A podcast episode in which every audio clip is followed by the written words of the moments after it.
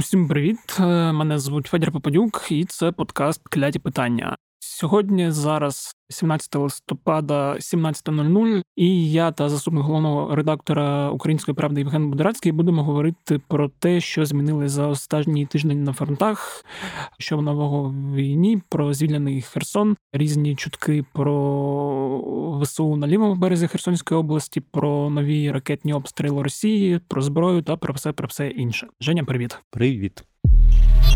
Я думаю, треба почати з головної теми. Це черговий ракетний обстріл, здається, наймасштабніший з моменту повномасштабного вторгнення. Бо я спочатку думав, що не такий масштабний, як був 10 жовтня. а Потім подивився на кількість ракет і зрозумів, що все ж таки їх було більше. І враховуючи, що це черговий такий масштабний теж обстріл, наслідки цього обстрілу були більш жахливими, бо так понакатані, можна так сказати по вибитій вони там знову вдарили, і достатньо, як мені здалося, суттєво. Я так розумію, е, те, що Росія там певний час не відстрілювала так багато ракет і почала відстрілювати тільки цього тижня, вказує на те, що вона ці ракети як це накопичувала чи ні. І цей масований обстріл стався якраз під час першого дня засідання Великої Двадцятки після промови Зеленського, і після його плану з 10 пунктів щодо миру, і так воно співпало. Хоча мені щось підказує, що готували цей ракетний удар не після того, як там Зеленський виступив з промовою, а до цього за багато днів. По-перше, треба розуміти, що такі атаки, в принципі, вони готуються. Тобто, це не може бути там одномоментно. Знаєш, типа хлоп, ми сьогодні завалили масштабно, а потім прям завтра продовжили так само масштабно. Якщо б ви не готувалися до цього, то вас так просто не вийде, тому що ті ракети треба привезти до носіїв. Розгрузити, підготувати і все інше, тому це не так швидко робиться, як здається. Хоча, якщо ми пам'ятаємо останній обстріл перед цим, то він був, скажімо так, все виходить майже три тижні тому. uh І, власне, це знаєш, як поєднання одного і другого з того, що ти привів. Ну тобто, по-перше, готувались. По-друге, це співпало з G20, ну і дуже показово було саме тому, що Лавров тільки відлетів, і вони вирішили просто показати. Як на мене, то це чисто ця історія про раз ви не хочете з нами розмовляти, а на G20, в принципі, так все і вийшло, що з Лавровим ніхто не захотів зустрітись тет-а-тет. Росії прям вказали місце, що вона країна ізгой, по суті, і вони вимушені були там робити такі демонстративні жести, прям вилітати дуже швидко. Ну, якщо з тобою ніхто не розмовляє, що ти там робиш? Тому я би це пов'язав саме з цим, ну і з промовою Зеленського в тому числі. Тобто, вже там певний час мусуються активно розмови, що, начебто, нас Україна намагається схилити до якихось мирних переговорів. Мовляв, Херсон ви отримали, а далі ще невідомо, що буде. Давайте це якесь вікно можливості для того, щоб про щось говорити. Промова Зеленського чітко якби вказала те, насправді він просто передав те, що є в суспільстві, про що свідчить багато соціологічних досліджень. Я думаю, наші з вами внутрішні переконання, що з Росії в принципі нема про що говорити, і це точно не той момент, коли ми про щось можемо говорити, поки території наші не звільнені. Угу. Що занадто багато територій, які ще не звільнені, і занадто багато жертв покладено для того, щоб прям просто так знаєш зупинитись на Херсоні і почати говорити з Росією, тому що це знаєш, в моменті переговорів завжди є така ключова річ, яка називається Хто запрошує. Запрошую перемовини вже там десь місяць Росія. Тобто ми активно говоримо ні. Нам навіть західні партнери наші говорять, типу, ну не кажіть аж так категорично ні. Та? Але вони запрошують, а значить вони їм потрібні. Тобто в них не ладиться, щось не видається. Ну, власне, в Харківщина, Херсон це великий показник цього, що в них не видається. І їм потрібна дуже оперативна пауза на фронті. У нас це прекрасно розуміють, що це не про якісь там масштабні мирні переговори, після яких все закінчиться. Та? А це чергова якась російська така тактика для того, щоб просто зупинити трошки, переформатуватись, перегрупуватись і знову в бій. Знаєш, а нам сенсу поки що в цьому нема. Тому що, ну, як мінімум, окрім того, що ми ще не звільнили територію, ми ще маємо військову ініціативу. Який сенс вступати в якісь переговори, я маю на увазі такі глобальні про щось. Та? У нас є переговори про полонених, в нас є переговори про травмованих, про тіла загиблих, і про все перемовини, в принципі, є. Але це чисто така військова практична штука, та яка, в принципі, в кожній війні. А от мирні переговори на рівні політичному і дипломатичному це зовсім інша історія. І, як на мене, наше політичне керівництво в принципі робить доволі правильно, і воно по суті виражає точку зору суспільства, типу, що ні, ми не будемо розмовляти. Тому, коли якби два тижні перед G20, перед зустрічю на Балі, намагались активно всі робити, що це якесь вікно можливості, про це говорили, говорили. Але коли в промові прозвучало чітко, що ні, про це ми не збираємось говорити, поки ви не будете виконувати, скажімо, наші стартові умови.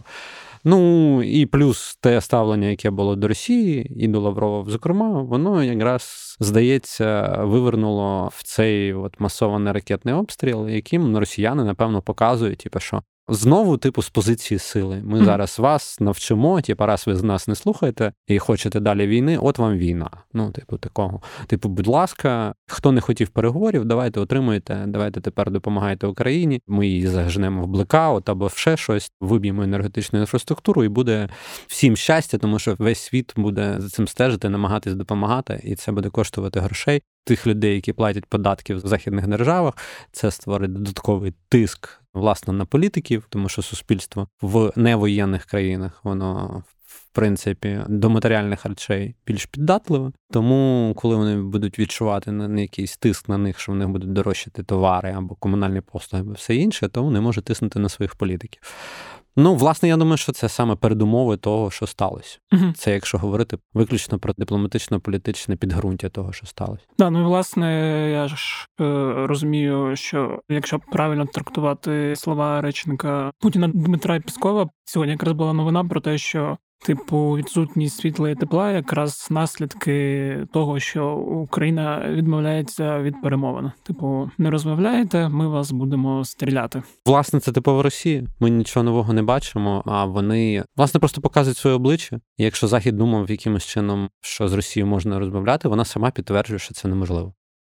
Я очі думав про те, яких там другорядних цілей Росія добивається, обстрілюючи критичну інфраструктуру України. Я там маю цей грішок, в якому неодноразово помічений те, що слідкуючи. Читаючи, слухаючи все, я в тому числі слухаю там певні російські медіа, і там були історії про те, що обстрілюючи критичну інфраструктуру, Росія або намагається вибити ППО, таким чином, або там зменшити кількість боєзапасів. І хотів запитати: ну, взагалі, чи можливо таке, чи це, от як мені Рома Романюк сказав, типу немає смислу це як стовпчик на тротуарі збивати дорогим мерседесом.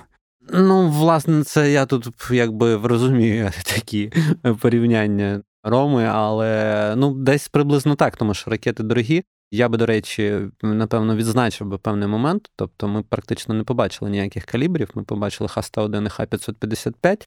Тобто супердорогих нових ракет вони вже не вистрілюють, які є більш точними за їхніми оцінками самими. Тобто більш старі варіанти вони використовували цього разу ну, під час ракетної атаки. Я не впевнений, що це може прям свідчити в те, що вони в них прям закінчилися або ще щось, але просто показовий момент, за яким треба слідкувати далі. Якщо воно буде так повторювати зразу в раз, то значить такі з калібрами у них справді біда, як говорить наша розвідка. Тому вони б'ють по енергетичній інфраструктурі. Це перш за все. Та напевно, ті, хто говорять так, що таким чином вони вибивають наші засоби ППО, які в нас є типу ще радянськими пострадянськими, і на які в нас не буде вже там, наприклад, якогось там снарядів або ще чогось. То ну таким чином люди просто намагаються знайти якесь логічне виправдання для дії Росії.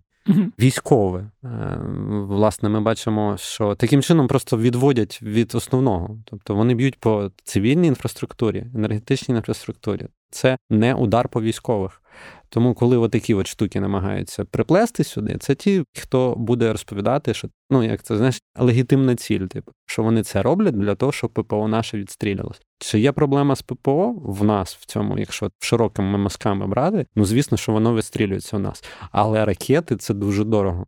І, власне, як в нас старі системи артилерійські на полі бою замінювалися західною технікою, то в принципі ми бачимо фактично зараз, що в нас і наші ці радянські старі і пострадянські, теж потроху-потроху будуть витискатися західними системами, західними зразками ПО. А наскільки їх багато нам може дати, це, звісно, питання. Але я думаю, що це не буде мати таких великих масштабів, щоб можна було потім якимось чином виправдовувати це в очах перед своїм, там, наприклад, е, платником податків в Росії, хоча вони навіть не виправдовуються ні про що. Типу, що це було якось логічно. Ні, це не логічно, це дуже дорого, і це історія трошки про інше, і це історія виключно про якісь істерики, нерви і про спробу вибити нашу енергетичну інфраструктуру для того, щоб максимально втягнути в енергетичну кризу не тільки нас, а ще й захід. Да, ну і до речі, зараз мова йде не тільки про енергетичну інфраструктуру, але й спроби е, вибити газобудівну галузь. Бо сьогодні якраз чи не вперше вони вдарили по підприємству Нафтогазу, яка якраз видобуває газ, і там була про це заява. Не зрозуміло наскільки все критично, але судячи з усього, вони хочуть ще й таким чином завдати нам шкоди. З газом та сама історія, як і з енергетикою, тобто вони просто хочуть максимально знищити будь-які е, людські умови життя. З одного боку, з другого боку, треба усвідомити, ми воюємо давно. Вони нам вибили купу промислових підприємств, де розбили, де знищили, де окупували, де вивезли або ще щось. І от саме ці підприємства в основній своїй масі були тими, хто той газ купує, і той, хто газ використовує. Тому, коли ці підприємства вони вибивали, нам стало не так багато газу необхідно. Коли нам не так багато газу необхідно в великих об'ємах, то значить тієї кількості власного видобутку, ну напевно, нам не вистачить, але воно нормально вже перекривається. Вони намагаються бити по цьому нашому власному видобутку для того, щоб в нас і не було і цієї можливості. Ще тоді таке запитання, що я помітив під час цих обстрілів, що так трошки контрастує з минулим масованим обстрілом, це те, що не було мопедів. Ну точніше, їх було не так багато, бо вони були там тільки в Одеській і здається, трошки Миколаївській області про них там повідомляли. А з чим це пов'язано? Це пов'язано виключно з тим, що ми навчились їх збивати, і це просто підтвердження того, що ми навчились їх збивати. Про партії є ще історія, типу, що там партія нова, що можливо не надійшла до них, і тому вони використовують доволі точково. Це як один з варіантів, можливий. Я не знаю, я не бачив літаків, які зранили летіли для того, щоб якось чим це підтвердити або спростувати. Але з другого боку, вони починають бити виключно по Одеській, там Миколаївській, тобто це називається близький пуск. Вони зрозуміли, що коли вони пускають якісь масові великі там партії, оці рої мопедів по території трьох-чотирьох областей, коли воно летить, що за цей час ми в основному їх всіх вибиваємо. Тому вони запускають просто по ближніх областях на маленьку територію пуску для того, щоб у нас просто не було часу їх вибити. А це означає, що вони просто самі підтверджують, що ми навчилися їх збивати. І теж сюди ще одне запитання. Схоже, було там близько 100 ракет, десь 80 збило ППО. Я ж теж розумію, що це показник вже ну ще краще ніж був, щоб говорити про ефективність нашого ППО і його покращення і роботи. Це скоріше говорить про те, що ми трошки більш наситили систему uh-huh. нашого ППО, тобто до наших систем вже додались німецькі Айріс, і скоріше за все, я так зрозумів, вже що американське е, міністерство оборони їхнє вже видавало таку маленьку довідку по насамсу, типу, що класно відпрацювали. Тобто і насамси, і Айріси додались до наших систем ППО, і результати покращились. Це дуже добре. Якщо з цього плану, то це ракетна атака, звісно, не дуже добре, але добре, що ми потроху-потроху маємо змогу трошки більше їх вибивати.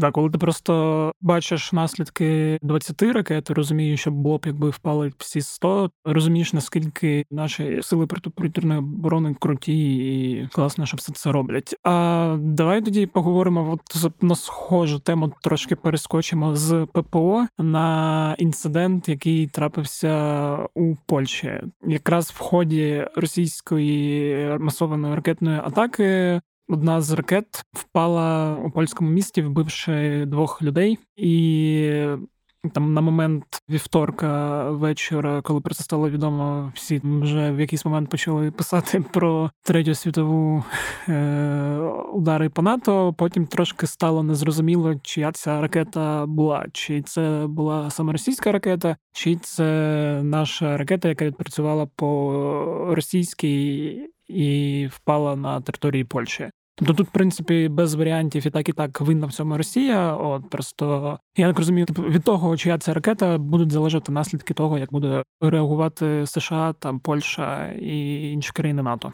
Я вже побачив реакцію, і в принципі вже її видно, але давай все таки назад трошки повернемось про ті версії, які можуть бути. Перша версія вона була в того, що це ракета такі серії Х. Угу. Якщо це ракета серії Х, то це російська ракета, якраз з тієї масової атаки, яка просто або збилася з прицілу і зайшла на території Польщі, або власне вони хотіли там по Польщі вдарити. Не знаю. Ну це якраз перша версія, яка була. Однак ця версія поки що не підтверджується, тому що ніяких уламків ракети типу Х в Польщі не зафіксовано. З тих фоток, що там є, це скоріше за все ракета С-300. С-300 це ракета якраз систем ППО. Однак і тут можна розподіляти зразу на дві-три версії. Підверсії, скажімо так. А ракети С-300 активно Росія використовує для поливання обстрілювання наших міст, таких як Запоріжжя і Миколаїв, в режимі Земля-Земля. Це вона робить доволі давно. Ми про це проговорювали неодноразово. Але для цього треба, щоб звідкись її треба було випускати. Вона не могла пролетіти всю територію України, mm-hmm. тому що в неї немає такої дальності. Її можна було, напевно, якщо брати за версію, що це саме Росія зробила, це скоріш за все могла запустити з території Білорусі. Скажімо, ну це якщо дивитись просто Найближче. на карту. Mm-hmm. Та. Однак пусків С-300 з території Білорусі ну, якби помічено, наче не було. Тому, скоріш за все, це якраз та історія, яка третя версія, Висновки та комісії ще поки що нема. Але всі ті дії представників Польщі, НАТО, ну і всіх там залучених в цей інцидент, якби зацікавлених сторін, свідчить, що скоріш за все це такі історія про ракету С-300, яка відпрацьовувала по російським ракетам, однак не попала. І просто не самоліквідувалася. Тут я якраз хочу там одразу уточнити, як це все відбувається. От зараз не буду сильно нагружати технічними подробицями, як називається та розшифровується та ракета, яка з неї летить з цієї установки. Там вона теж має окреміше свої циферки. Але вона відпрацьовує по цілі. Там в даному випадку це були російські ракети, які mm летіли. Вона по ній е, фіксується, наводиться. Якщо вона в неї не потрапляє, то впродовж там 10-15 секунд вона самоліквідовується. Росіяни, коли обстрілюють Запоріжжя і Миколаїв, Ясно, що знову військові експерти мене там заплюють, але якщо зовсім спрощувати, то вони просто викидають самоліквідатор з ракети і перетворюють її на фактор земля-земля, і тобто вистрілюють по землі. Власне, в цьому моменті це, скоріш за все, не викинутий ліквідатор з ракети, а напевно не спрацювавший ліквідатор ракети, який просто не спрацював, і вона пішла в бік, тобто вона просто-напросто не самоліквідувалась, а попала. от Ну, тобто, це по суті то, про що говорить е, там і президент Дуда польський, і президент Байден американський, про те, що це більш схоже на нещасний випадок, в плані того, що це таки наше ППО, яке просто ну от не самоліквідувалась ракета.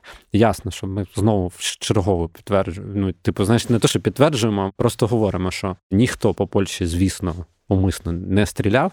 Винна, звісно, тільки Росія, тому що якби не було ніякої війни і ракетних атак, то ясно, що жодна ракета би туди не залетіла. Але якщо так говорити, ми просто навіть по таким, е, скажімо, біля політичним штукам, воно вже видно.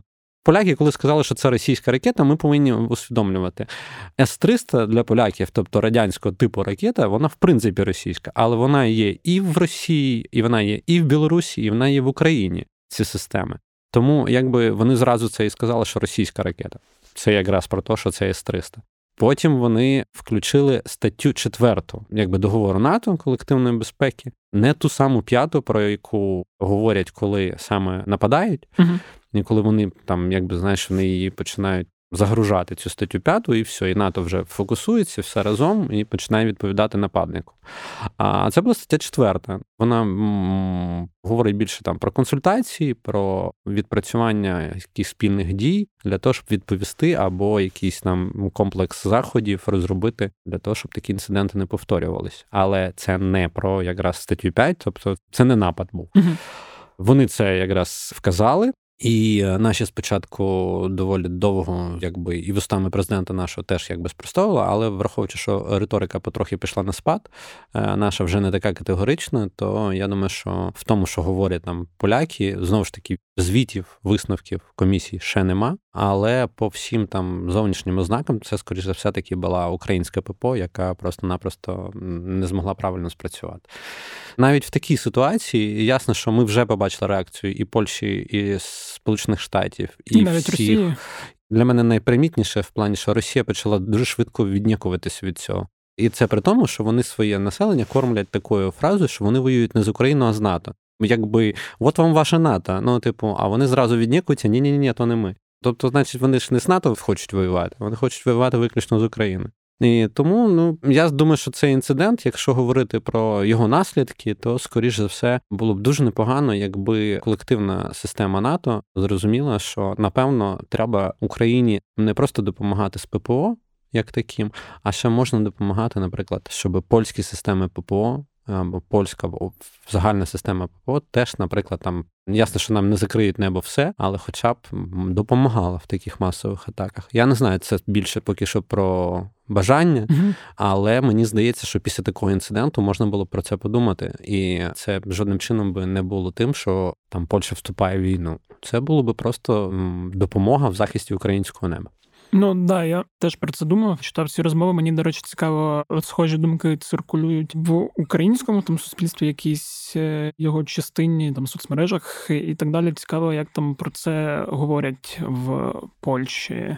З того, що я подивився, і того, що я послухав, враховуючи, що якби польська мова в мене є в опціоні, скажімо Мгм. так, і польське радіо або польські медіа я в принципі доволі часто прослуховую. Я не побачив там якогось бажання звинуватити Україну. Тому я думаю, що якщо це справді була українська ППО, то навряд чи це сильно вплине на там якусь допомогу Польщі або якісь суспільні настрої в Польщі. І я думаю, що це скоріше буде розглядатися саме так, як такий нещасний випадок, Мгм. який стався, і в який, напевно, можливо, навіть ще більше сплотить поляків в тому, що варто ще більше допомагати Україні, судячи з е, результатів. Рамштайну, про який ми далі, напевно, хочемо поговоримо, та поляки не збираються зупинятись і якось згортати свою допомогу Україні.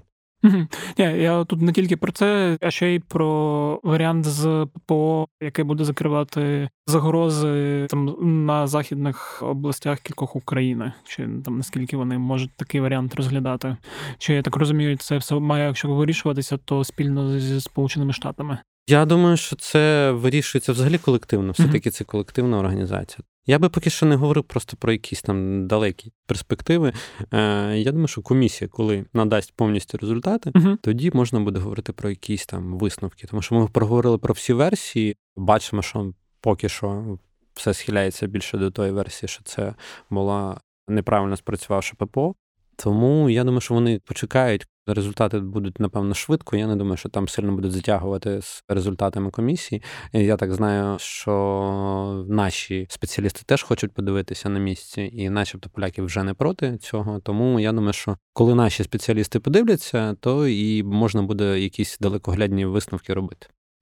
Окей, тоді давай йти далі і поговоримо якраз про Рамштайн і про зброю, яку ми отримаємо. Плюс там ще цікаво, теж сьогодні була окрема новина про те, що Фінляндія анонсувала найбільший з початку війни пакет військової допомоги Україні. Можна говорити взагалі там на Рамштайні, я так зрозумів, доволі активно взагалі пішло по країнам, все активізувалося. Перш за все, ми говоримо про Польщу ту саму і про системи ППО. Ми говоримо.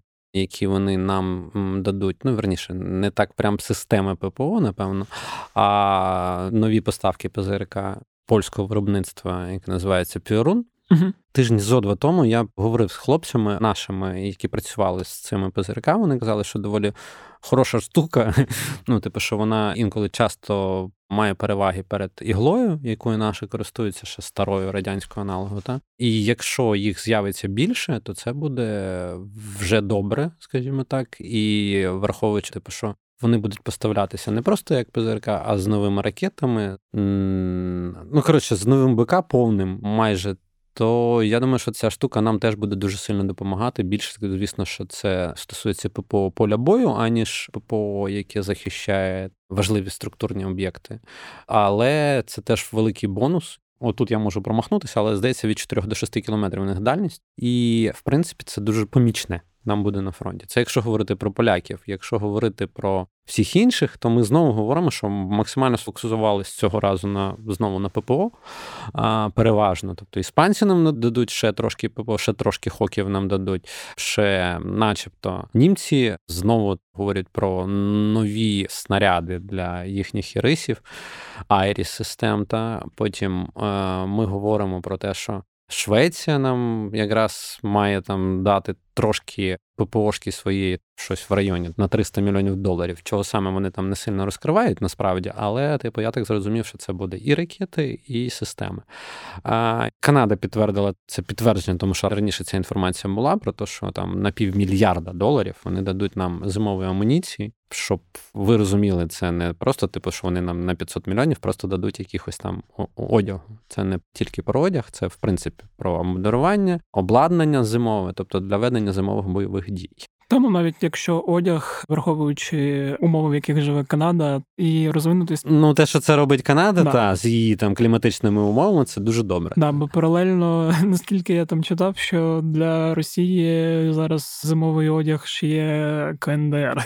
Я би не сильно ем, ну прям не сильно би посміхався, от якраз тому, що КНДР відомо своїм таким, знаєш, типу, робочим настроєм. Тобто трудоголіки вони знатні, ну, принаймні, напевно, їх там вчать як таких, як просто, ну, скажімо, не як людей, а як якісь ячейка общества. Знаєш, прям одненька така. Типу, вони прямо це дисциплінно це роблять. Ну, то, що ясно, що в них може бути все набагато гірше, ніж якщо порівнювати з канадськими. Плюс ми не забуваємо, що канадське обмінування це не тільки канадське буде, є і українське. А свого часу ще Іспанія так само говорила, що вони нам щось в чомусь допоможуть, що в них там щось ще є. Ну я не знаю, що в них там є в теплій Іспанії, але я думаю, що теж буде помічне. І поговорили ще про артилерійські снаряди, про те, що нам завжди потрібно, mm-hmm. і в багатьох кількості, начебто, цього разу нам допоможе Греція, і, ем, начебто, ми знову отримаємо ще нові снаряди до е, німецьких систем Марс 2 аналоги Хаймарсів, тільки гусеничні. І е, ось це все разом, і плюс Звісно, ми окремо виділяємо Сполучені Штати Америки, які от по всьому цьому списку можна ще там говорити про снаряди, і про ракети, і про все інше, що вони теж нам планують дати. І я думаю, що Рамштайн 7, в принципі, доволі успішний. Угу. І ми можемо отримати е, трошки більше, ніж е, щоб просто притягнути. Так, так. Да, це чудово, але все одно потрібно більше. Хотів, до речі, по снарядах зараз запитати, наскільки, якщо ти там можеш це сказати чи ні, це трошки перескакує, але все одно співвідношення між. Тим, що вистрілює Росія, і тим, що вистрілюємо ми. Бо були ж моменти, коли там на окремих ділянках в нас були справи краще, ніж в росіян. Ми пам'ятаємо період, коли було дуже сильно навпаки, особливо влітку, коли вони брали Сєвєродонецьк і просто все з землею рівняли. А як зараз і наскільки оця допомога нам там зможе якось не просто там вирівняти, а хоча б там покращити ситуацію? Чи поки що рано про це говорити? Я би не поспішав про це говорити прям сильно, та але то, що вона трошки вирівнялась, не в супер-супер, але ну ми вже давно не в 1 до 20, ми mm-hmm. вже давно не в 1 до 10, Але щоб говорити там 1 до 3, 1 до 5, я ще б не поспішав, тому що вони ще просто штурмують особливо. І коли ми про це говоримо, це при штурмах, при атаках. Особливо як вони йдуть на Донбасі, то в них, звісно, цього все одно побільше артилерійської цієї історії. А, Наскільки їм вистачить, та хизе, я не знаю, ну там ми стільки разів проговорювали. Це треба, напевно, якогось зовсім артилерійського аналітика, і то я не впевнений, що якщо там брати е, умовну от лінію по Донбасу. Починаючи знизу з Вугледару і закінчуючи верхом там десь Сіверськом, що по цій лінії щодня валить дуже плотно, і е, зрозуміти, скільки вони витрачають, може оцінити хіба спеціаліста, але я поки що таких оцінок прям. Я чув оцінки там хлопців з передової, як це на око, на слух, uh-huh. там, типу, кажуть, ну, один до п'яти десь так. Ну, типу, що вже не настільки, як було з самого початку, що вони тільки там лежали просто по окопах або по землянках, по всьому тому, що не могли просто голову підняти.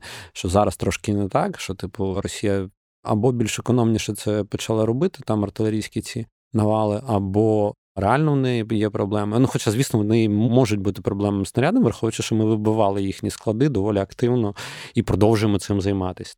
І цей тиждень знову показовує якраз в тому, що Чеплинка, ми вже почали добивати трохи далі, враховуючи, типу, що ми звільнили Херсон. Наша рука, така, яка дотягується трошки далі, ми вже почали вибивати їхні там БК вже нижче біля Криму. А до речі, тобі не здалося, що ну от може там не в Херсонській чи окупованій області, не в окупованому Криму, а якраз на Донбасі, що стало якось менше новостей і відео з цими бавовнами БК. Ну чи не свідчить це про те, що вони там якось навчилися їх наховати, може там не так скупчено зберігати. Ми про це з тобою якось говорили, коли от якраз був такий ну, сезон бавовни, що можливо, що там росіяни можуть до цього вдатися. Ну я тобі скажу так: поки що таких от якихось особливих там ознак того, що вони сильно навчились, я не побачив. Можливо, це історія трошки знаєш, запасливістю щодо хаймерсів, mm-hmm. наприклад, або ще чогось. Ну тому що треба розуміти, що для чого, коли вибивали БК в моменті харківського і херсонського контрнаступу, це було зрозуміло для чого, і вони активно вибивали з БК. Зараз БК вибивається не настільки активно, принаймні візуально, але це може просто бути пов'язано навіть не з тим, що його стало набагато менше вибивання, а може пов'язано з тим, що воно локалізується просто в певних місцях. Тобто, що у нас майже великий відтинок фронту поки що заглох. Ну я умовно кажу, тому що тут зовсім повної тиші там не буде ніяк. І воно трошки більш вже потроху переміщається на схід. Uh-huh. Тобто гучність почала переміщатись більше з півдня на схід. І от можливо, просто то, що вони там знаходяться доволі всі скупчено. Поки що немає прям таких візуальних підтверджень того, що наші вибивають там їх пачками. Коли ми мали в широкий фронт, то ми це все бачили майже по всій лінії фронту починаючи там з Херсонської області, північної частини, яка ще була тоді під росіянами, південної частини. Харківської області. Ну, тобто били ми багато де, а зараз трошки локалізованіше все стало. І, напевно, трошки менше тому і бачу. Зрозуміло. Давай тепер переходити до ситуації на фронтах, і от хочу почати не зовсім з фронту, хоча туди ми теж перемістимось. Хочу почати зі звільненого Херсону та правобережжя Херсонської області. Я так розумію, там одночасно відбувається ейфорія у місцевого населення від звільнення міста. Дуже хочеться це побачити на власні очі, і ну. Ще є оце ну, усвідомлення, а може воно вже є от проблема, яка там виникла з тим, що коли росіяни відступали, вони там все позривали, понищили, пограбували і так далі. З ну, одного боку, що я так розумію, місто зараз трошки в жахливому стані. А по-друге, росіяни перемістилися на лівий берег, і там якісь ці відбуваються. Незрозуміло, що з одного боку були дивні новини про звільнені Олешки, які швидко зникли ці дописи мера Олешок, чи як це правильно сказати? Ну так, можна цю людину саме так назвати. Да, е, відомого фігуранта справи вбивства Катерини Гандзюк. Да, ти хотів сказати сумнівно відомого по цій справі. Ну і взагалі, що там зараз саме в Херсонщині відбувається в місті, з яким я як це. Тримаю контакт, тому що там живе моя мама. Тепер Нарешті, можна це говорити сказати, гучно, та що можна про це поговорювати, тому що поки місто було в окупації, мені дуже хотілося про це озвучувати публічно. І одне, що хочу сказати, що мені дуже сподобався там, хто не підписаний на Женю в Фейсбуці, що коли звільнили Херсон, Женя написав пост про те, що у його мами в той день був день народження, і це просто я думаю для твоєї мами був максимально чудовий подарунок. Ну, власне, знаєш, типу, я з мамою не міг зв'язатись там декілька днів все одно, навіть після звільнення, але коли вона мені набрала, вона мені якраз розповіла, що відбувається в місті. В місті немає нічого, крім газу. Ну від слова зовсім, тобто ні зв'язку. Зв'язок десь в Старлінки якісь десь підганяють на якійсь площі. Ні електрики, ні опалення, нічого немає в місті, але місто щасливе, в ейфорії, в повній знаходиться. Тобто, це таке велике підтвердження вже доволі відомого вислову Володимира Олександровича про без газу чи без вас, без mm-hmm. електрики чи без вас. Херсон прям квінтесенція цього всього. Знаєш, типу, що головне, що без вас. Тобто, в нас нічого нема зараз, поки що, тому що вони все винесли. Реально, вони все винесли. Те, що не могли винести, взривали, в тому да, числі і трансформатори великі, через що електрики, напевно, дуже довгий час немає і не факт, що буде дуже скоро в Херсоні. Та а я сподіваюся, що, звісно, буде скоріше, але Херсон зараз така територія ейфорії, територія щастя і таких жовто-синіх прапорів на кожному кроці. Це про хороше, якщо говорити. Е, принаймні, хоча там вже гучно потроху стає, і оце з поганого. Тому що, ну, в принципі, було зрозуміло, що знаходження е, росіян близько через річку на лівому березі ну, нічого хорошого не сулить. Поки що ми не бачимо якихось таких великих перестрілок артилерійських саме через місто, але вже сьогодні була новина, що в якомусь з районів Херсона такі вже потрапили росіяни чимось угу. по будинку. Це, до речі, якраз вже повертаючись з таких приємних емоцій та переходячи до якоїсь ситуації на фронтах із лівим берегом Херсона. Це якраз скоріше підтвердження того, що всі ці історії про Лешки, про Каховку, про нову Каховку, про а, Гопр, е, Голу вибачте, я вже на Херсонський манер називаю, та Таврійськ і всі інші міста, які знаходяться в тій самій 15-кілометровій зоні евакуації, яку проголошували росіяни. Та? Типу, що ми ну, їх звільнили. Власне, в мене такої інформації немає. В Генштабі, звісно, це не підтверджують. В ОК Південь це не підтверджують. Просять помовчати. Ну, просять помовчати в плані, типу, що не видавати того, що є, якщо його нема. Його нема. Та е, це з одного боку. З другого, просто я хочу нагадати всім, хто от так впевнено вірить в такі темпи. Не розцініть мене як такого песиміста чи щось таке. Але дивіться, ми з вами всіма, в тому числі в наших з тобою розмовах, кілька місяців, навіть до півроку, ми проговорювали про велику проблему з логістикою. Тобто ми проговорювали про ті три мости, які не дозволяли росіянам нормально розширити свою присутність на правому березі, якось її забезпечувати життєдіяльність. По-перше, військ на правому березі, ну і плюс міст, які там були на правому березі, перш за все, Херсону. Так? Зараз ми маємо ту саму історію, тільки навпаки. Ті, хто говорять про лівий берег, вони чомусь забули. А яким чином наше угрупування, яке, наприклад, по-перше, має форсувати Дніпро, Дніпро річка широка, зовсім не маленька. І проблема росіян ми всі бачили на всіх відео, на всіх ці баржеві понтонні переправи і все інше, що це доволі складна історія. І просто так перебратись на інший берег, це зовсім не означає про звільнення населених пунктів. Тобто фото і все інше, там, наприклад, з того, що росіяни, скоріше за все, намагаються зробити сірою зоною, ну ту саму 15-кілометрову зону, яку вони хочуть на відселення. Я так розумію, що вони хочуть там просто розміщати свої війська, і щоб там не було ніякого населення. Тобто, по суті, вони хочуть це зробити зоною бойових дій сірою зоною. І чи можуть наші, наприклад, розвідка, сили спеціальних операцій, диверсійні групи або ще щось бути на лівому березі, наприклад? Я думаю, можуть, тому що власне росіяни там фактично не живуть, а виключно, скажімо, підтягують якусь арту, постріляли, постріляли і знову заходять вглиб. Що ми теж спостерігали минулого тижня, що наш якраз УК Південь розповідали, що росіяни заходять вглиб Херсонської області, ще далі ну на 15 кілометрів цих відтягують основні бойові сили. Основні це не значить всі. Перш за все, тому коли навіть хтось там бачив фото з каховки біля стели або ще щось, це можливо щоб говорити про те, щоб ми прям звільняли населені пункти на лівому березі, я б це поки що називав би передчасним. Е, це песимістичне. Якщо говорити прям як наші оптимісти говорять, так, наше ЗСУ дуже сильно і дуже часто під час широкомасштабного вторгнення російського дуже часто всіх дивували.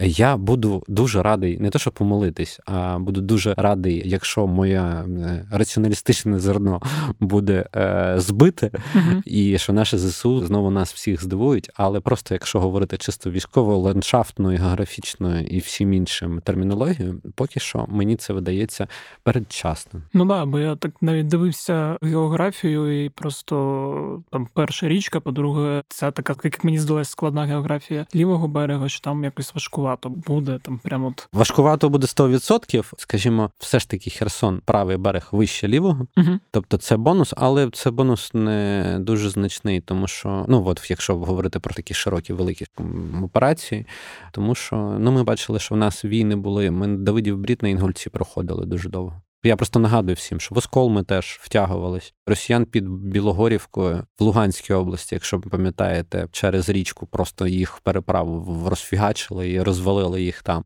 Річка зовсім вузенька і маленька. Тут ми говоримо про широкий Дніпро, і які реально доволі складно форсувати. І тут треба дуже сильно подумати. Якщо наші подумали про це раніше, окей, я буду радий помилитись. Але поки що я не бачу навіть тієї кількості військових, ні наших, ні їхніх, які могли б засвідчити, що або зрімуть перспективу, знаєш, там дехто часто помиляється, якщо я помилюсь, то й фіг із ним. Але я думаю, що найближчі там. 3-4 тижні там точно такого прям суттєво-суттєво навряд буде відбуватися. Окей, і ще хотів запитати теж, щоб далеко не ходити.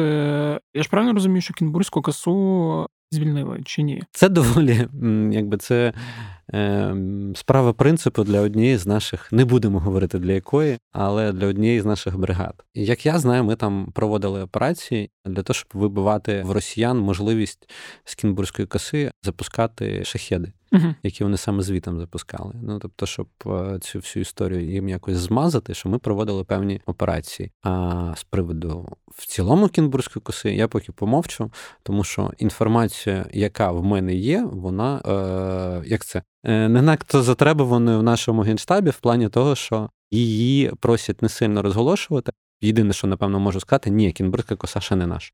Угу. Да, ну воно ж теж мені по географії якось не дуже лягає. Єдине, що я думав, може просто там не дуже багато росіян, але ти сказав про те, що вони звідти запускали шахеди, тому там хтось були. Бо теж, коли на неї дивишся по карті, то розумієш, що там ну... самі росіяни говорили свого часу, що Кінбурзька коса не є таким важливим об'єктом для того, щоб її обороняти. Але Кінбурзька коса може бути точкою входу, маленькою вузенькою, тому вони навряд чи прям так просто будуть щось віддавати.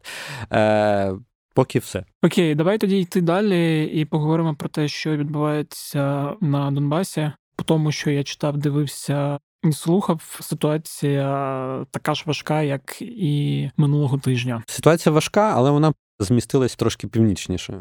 Тобто, якщо минулого тижня ми говорили про Вугледар і mm-hmm. Павловку, то зараз ми можемо про Вугледар і Павловку сказати, що там трошки стихло, але зважайте, що трошки стихло, це спекло, яке було минулого тижня, це не значить, що воно прям затихло чи щось таке. З дев'ятого кола на п'яте. Ну так, от якщо там можна таким тим, там, тобто трошки стихло, не більше. Там, до речі, я по палубці е, не зрозумів, який там статус, бо там статус напівконтролю, я би так сказав я... зараз. Ну тобто, ну, принаймні, ті люди, з якими я спілкуюсь, говорять, що росіяни, які сильно розповідали, як вони Павловку вже брали разів 5-7, а вони дещо промахуються, тому що в них є там певні успіхи, але mm-hmm. є певні успіхи е, в контрвідбитті нашому. Mm-hmm. Ну тобто, ну я так і зрозумів, да. Якщо простіше, там вони заходять, просуваються на певну кількість там метрів. Потім наші починають контрнаступати і теж їх відбивають на певну кількість метрів. Дуже гаряче, дуже складно і доволі там така складна ситуація. Але якщо от якраз порівнювати з тим, що відбувається, то воно трошки пішло на північний схід, і росіяни тепер дуже сильно е, знову зацікавила Авдіївка. uh Я не знаю, з чим це можна пов'язувати, тому що, в принципі, ми бачимо то на Бахмут дуже гаряче, то вони виходять на Солідар дуже гаряче. То спускаються вниз, от там на Красногорівку, на другу Красногорівку, там просто дві Красногорівки раптом що то Мар'їнка, то Вугледар. І якось це просто схоже на спроби штурму. Вони намагаються знайти ключик до нашої оборони угу. цього тижня. Найгарячіша точка, і то не цього тижня, напевно, а там останні кілька днів. Це вже Авдіївка. Як довго це триватиме, хто його знає. Що в них вийде, теж питання. Єдине, що Авдіївку можна, якщо дивитись там на карту, то там її можна відрізати її постачання. Я думаю, саме цього вони добиваються, але для цього їм треба пройти три села. В них такої операції не було ще з часів Сєвєродонецька. Ну тобто, щоб вони заходили три-чотири села, там брали. Тобто вони зараз рухаються з швидкістю там в метри, а не в кілометри, і не в села, і не в великі населені пункти. Тому поки що це Авдіївка, там гаряче, вони на неї переключились. Це не означає, що десь там всюди стало тише, просто що Авдіївка найгарячіша. З цього боку. Бахмут все ще гаряче. Слідар Сіверськ, після того, як там трошки стишилось, воно приблизно десь так на тому ж рівні залишається. Тобто гучно з атаками, але не такими масованими, як зараз ми спостерігаємо в Авдіївці, не такими масованими, як ми спостерігали там 3-4 тиждень тому на Вогледарі. Ну, це якщо говорити про Донецький напрямок, тому що я би вже навіть, напевно, ділив би Донецький напрямок да, і Сватівський. А, Сватівський чи що? А, І от Сватівський, на Сватівському напрямку відбувається. Наприклад, тих подій, які були минулого тижня з мобілізованими і з всім іншим, з істериками в Росії, вони, як я побачив по російських пабліках, все ще тривають. Угу. Тобто тих мобілізованих, яких там нормально наші покрошили, їхні сім'ї назад так і не можуть дочекатись. Тому я думаю, що їх ніхто туди звітом не прибрав, і, скоріш да. за все, вони там і знаходяться. Ну або десь на подвалах ну, і в якихось зінданах. Цих. Можливо, можливо. Ну, бо я так. читав ці історії з російських ЗМІ, як в яких умовах і те, що там родичі передають. І от в цьому контексті хочу хотів додати знову ваш в'ясник за перебріка. Те, що мене сьогодні теж порадувало, я так вже трошки про це пофантазував, що там всі ці жінки, матері цих мобілізованих почали об'єднуватися в якийсь комітет і намагаються витягти людей. Поки що не зрозуміло на якому воно етапі, але цікаво, ну як ці. Розхитування всередині, як вони підуть. От да, давай тоді говорити далі про Сватівський напрямок.